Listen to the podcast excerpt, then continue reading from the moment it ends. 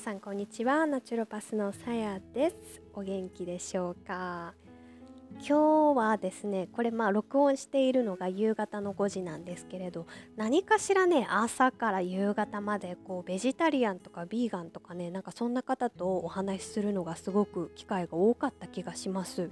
朝一にねちょっとお話ししていたママ友の方なんですけれど今はベジタリアンらしいんですけれどなんか娘ちゃんがねまだ、え7歳とかなんですけれどもあの例えばグミとかですね作る工程で会社によってはあのグミの皮が豚肉のね製品が使われてたりすることが実はあるんですけれどそれを知った瞬間もうあのビーガンになりたいみたいな感じでですね言い始めたのよ。みたいなお話をしていました。どうでしょうか？周りにベジタリアンの方ヴィーガンの方いらっしゃるんでしょうか？これねまあ本当にあのよし悪し様々なんですけれどもナチュロパスとして私が意見を物申すならですねベジタリアンに関してはあのすごく健康だと思います。で特に生活習慣病をねなんとかこうそこから回復して抜け出すなんかにはねあのベジタリアンがすごくいいというふうに言われています。ただ一つだけ注意したいのはタンパク質ですね。やっぱりね動物性のものを食べないとタンパク質ってなかなかね1日に必要な量が取りにくいんですよね。なんでその分頑張ってねお豆なり卵なりそれからナッツなりねそういったものであの補えるようであればベジタリアンはかなりあの健康的な食生活の一つの方法かなと思います。ただしですねヴィーガンになるとまた話は別でですねヴィーガンというのはあちなみにこれ差はご存知ですかねベジタリアンとヴィーガンの違いなんですけれど、まあ、ベジタリアンというのはですねこうお肉は食べないよという、まあ、大体ねそういう感じの、えー、思考なんですよね。その代わり例えば、えー、牛乳だったりヨーグルトだったりそれから卵だったりそういったものは、えー、こうお肉のね肉そのものは食べないけれど動物から取れたものはまだ食べるという方はいらっしゃいますよね。それからまたあのーベジタリアンでもいろいろ種類がねあるんですけれどうちの娘とかもですね実はどちらかというとベジタリアンでお肉を匂うとねなんか臭いらしいんです。獣の匂いがするって言ってるんです。6歳です。困りましたよね。あとやっぱりあの動物がかわいそうって思うみたいですね。というわけで彼女は私自身はね全然ベジタリアンでもないんですけれどもう5歳ぐらいの時から彼女はそんなことを言い始めて今では、えー、ベジタリアンはベジタリアンなんですけれどもいわゆるペスカトリアンっていうお魚は食べることは抵抗がないみたいなんですね。ただもう本当にねこう鶏肉とか牛肉とかっていう肉を食べるのはちょっともう無理みたいなそんな感じになってます。でこれに比べてビーガンというのはですねもうこう動物からできたものを一切食べないという考え方の食生活なんですね。ですのでベジタリアンの先ほど申し上げたような内容プラスさらにこうミルクだったり牛乳ですね牛乳だったり卵だったりっていうもうとにかく動物からできたものは何にも取りませんっていうそういった思考の、えー、食生活なんですね。ただねちょっとビーガンはあの実は危ないんです。というのもですね、えー、ビタミン B12 というね栄養素があるんですけれどもこのビタミンがですねなかったらというのもねこのビタミン B12 って大体やっぱり動物製品に多いんですね。ですのでベジタリアンで卵を食べているっていう方はセーフです。がもう卵を食べないわ他の動物製品も取らないわとなったらね残念ながらこのビタミン B12 っていうのが全然足りなくなってしまうんですね。で足りなくなるとどうなるかというと実はめちゃくちゃ貧血になります。というのもねあの貧血イコール鉄分不足みたいなあの考え方が、まあ、一般的かと思うんですけれどどこかでお話ししたかもしれませんが貧血にも種類があってですねで、えっと、特にこのビタミン B12 が足りないと、えー、ビタミン欠乏性貧血っていう風にね名前がついているんですけれどもそういった貧血の種類になります。というのも血を作るにはですね主に3つの栄養素が絶対最低必要なんですけれどもこれが何かというと鉄分葉酸それからビタミン B12 このねトライアングルが必要なんですね。ですので1つでも欠けてしまうと残念ながら人間の体は造血できなくなってしまうんですね。ですのであのちっちゃいお子さんとかあと好き嫌いがすごくね激しい方とか例えばあの緑の野菜はあんまり取ってないみたいな方 もえ葉酸不足に陥りがちでそこが原因とされる貧血っていうのがねあの実際に存在するんですよね。ですので、まあ、今ねご自身のちょっと食生活だったり周りの方でねこうすごくしんどいめちゃくちゃとにかくしんどいもうなんかエネルギーが長続きしないみたいな方もしかするとただただ鉄分不足ではなくってですねこのビタミン不足からくる貧血っていうのもありえることをぜひ覚えてください。というわけでちょっと前置きが長くなりましたがなんかねそんな感やそんな感じで今日はねヴィーガンとかベジタリアンとかそんな話が多くなりました、まあ、ちなみにですねうちの今日の晩ご飯まあ、これまたねあの私たち 私たち私とパートナーはですねあのまあラム肉を焼こうかなと思っていたんですけれども、まあ、とにかくラム肉なんてうちの娘は食べませんのでですね、えー、彼女には、えー、豆腐のステーキそれからちょっとこうメキシカン風にですね、えー、ブラックライスあとひよこ豆とかレンズ豆とかこうお豆をいっぱい入れたような、えー、サラダを作っててなんとかタンパク質を取ってもらおうかなと思っております。はいすいません。話がそれましたが本題です。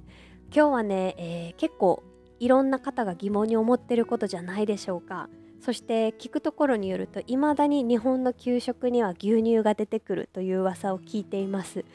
牛乳って必要なの？牛乳って本当に健康なの？っていうねそこについて触れていきたいと思います。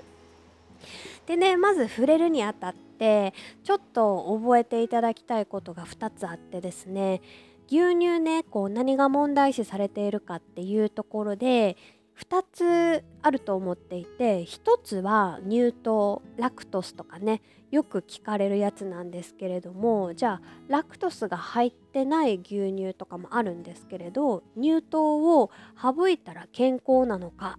というね疑問がある方も多いかと思います。実はですねあのラクトスとは別にですね、えー、カセインとかガセインって呼ばれるね牛乳の中に含まれるタンパク質というのが存在しますが実はこの乳糖よりもこっちのカセインがね問題なんですよ。というのもこのカセイン、えー、胃の中に入るとですねなんとこう体を炎症させてしまうような物質これ実際に物質名までも研究で出てるんですけれども、まあえっと、カソモルフィンとか BCM7 って言われるような物質がですね実際にできてしまうんですね。体がミルクからこのような物質に変換をしてしまうというイメージですかね。ということでねその結果体が炎症状態に陥ってしまうことがよくよくあります。でねまあ炎症してるか炎症してないかのいろいろなサインがあるんですけれどもやっぱりね一番はお腹の健康です。お腹が弱いとかお腹がなんかいつもゴロゴロぐるぐるしている。ガスがよく溜まってよく出やすい。というねこのお腹の健康系がちょっとこうお腹が弱いとかよくよく聞きますけれどもお腹弱いねんで放置している方いらっしゃいませんか？もしかするとこの牛乳から来ている可能性非常にあるんですよね。であとね生理痛とか生理前の症状でお悩みの方それからこう経血が結構多い方こんな方もね実はこの、えー、カソモルフィンとかねこっちの炎症物質から起こっている可能性が非常にあります。私がね結構リスペクトしている、えー、先生がいるんですけれどもその先生もこう本を出しているんですけれどその方自体がですね昔は生理痛で悩んでいただけれども乳製品をやめた瞬間生理痛なんてもう起こらなくなったってね書いてらっしゃるんですよね。それぐらい実は体のね炎症の元となっている可能性があるんですね。今ねお腹それから生理に関する問題と言いました。あともう一つ、えー、どうでしょうか。こう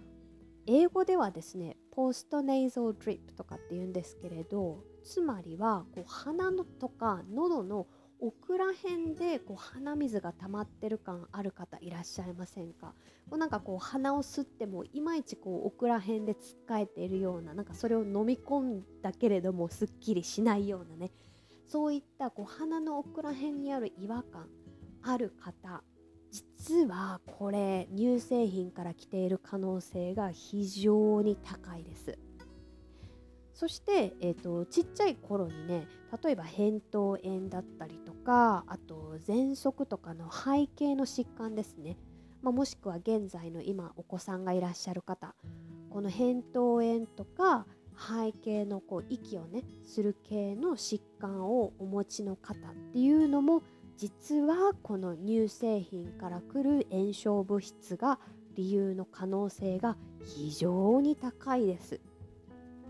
でねじゃあまあ質問なんですけれどカルシウムじゃあ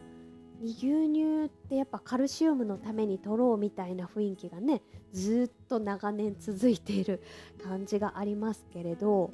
カルシウムじゃあどうやって取ればいいのとかじゃあ牛乳はやっぱり取らない方がいいのっていう、えー、質問になってきますよね。えー、これをねあのもう決定づけるコメントが、えー、ハーバード大学から出ています。和訳するとですねハーバード大学の研究によるとカルシウムは必要であるがミルクから取る必要はないという、えー、結果を彼らは出しているようです。実際にコメントがあります。ですのでねどういうことかというと人間の体にカルシウムめちゃくちゃ大事です。特に骨密度。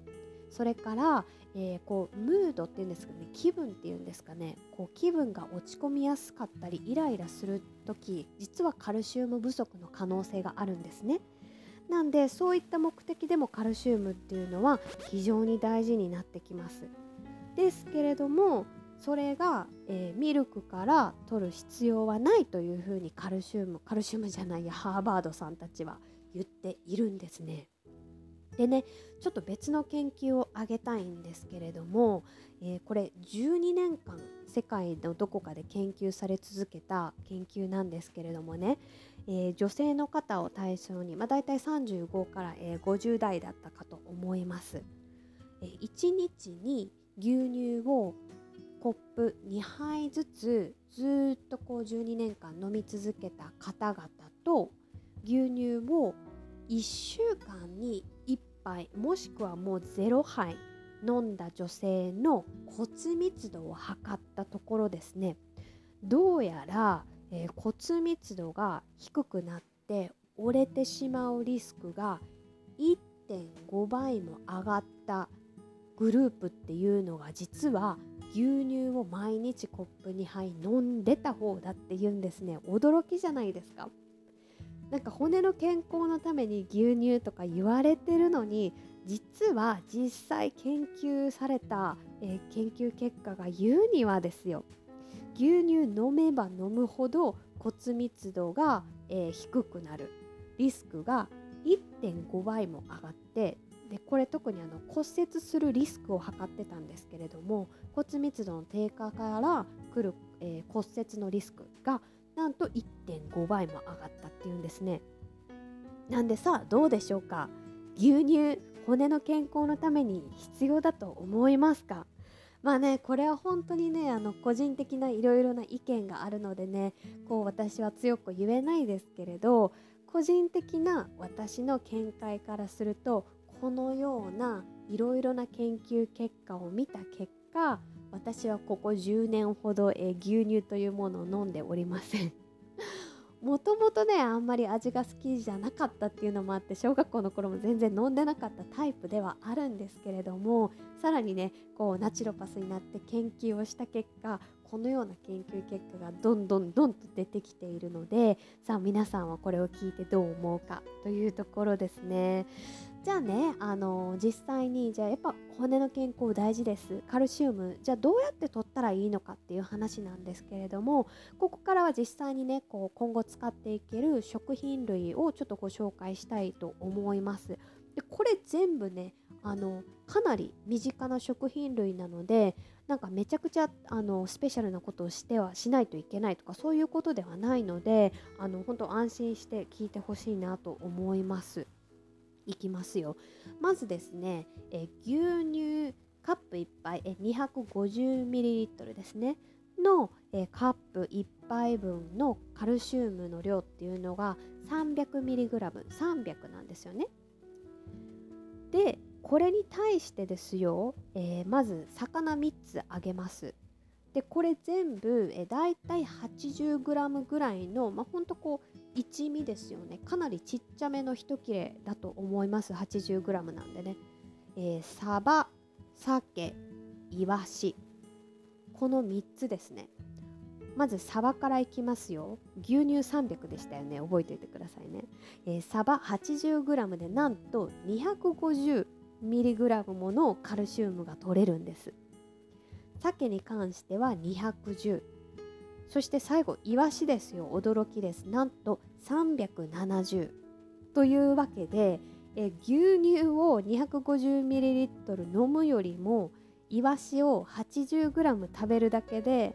牛乳よりももっと多くのカルシウムが取れるということなんですね。で、えっと、次に来るのが野菜類です。で特にこの2つえ大豆それからほうれん草に関しては同じねこう 250ml のカップ計量カップですね。1杯分に対してですね牛乳は300でしたよね。大豆とほうれん草はだいたい250ぐらい取れます。ですので結局ねやっぱり別に牛乳をいっぱい飲まなくてもその分大豆まあそのお豆でもいいですしこう豆腐とかねいろいろ大豆製品があると思います。豆乳とかもありますしあとほうれん草ですね。を食べるだけで同じ量のカルシウムが取れるということになるんですね。でその他にもね、えー、チンゲン菜とかブロッコリーオクラなんかも、えー、カルシウム豊富に入ってますし、まあ、よくね知られている、えー、小魚とかあとナッツとかあとごまこの辺にもねカルシウムがたくさん含まれています。のでもう特にこのねちっちゃい3つはこうサラダを作った時に上からパラパラちょっと振りかけるとかねそういったこうちりつもじゃないですけれど少しずつ毎日取るだけでもカルシウムの量がぐんとアップになりますのでかなりおすすめです。というわけでまとめるといかがでしょうか、えー、カルシウム牛乳はいいのかっていう話なんですけれども、えー、牛乳を飲む時に知ってほしいことは乳糖だけじゃなくってカセインというタンパク質これが残念ながら胃で分解された時に体を炎症させてしまう物質に変わってしまうというお話それから、えー、研究結果何個か言いましたよね。えー、ハーバード大学が何て言ってたかもう一度読みましょう。カルシウムは必要であるがミルクから取る必要はないとハーバード大学は言い切っております。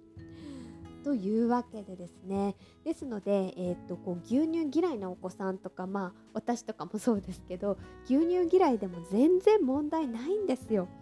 逆に牛乳別に飲まなくてもいいので、えー、こういったねサバ鮭イワシなんかのお魚類それから大豆ほうれん草いろいろねこうバランスよくですね結局バランスのいい食事をちゃんとしてれば、えー、栄養素もしっかり取れるという結果でございました皆さんはどう思ったでしょうか？もしよかったらまた感想などコメント欄にお寄せください。はい。というわけで今日ちょっとねもう20分弱と長くなってしまいましたが最後まで聞いてくださった方本当にありがとうございました、えー、またお会いしましょうですね。はい。というわけで今日も素敵な一日をお過ごしください。Have a great day. See you next time. ナチュロパスのさやでした。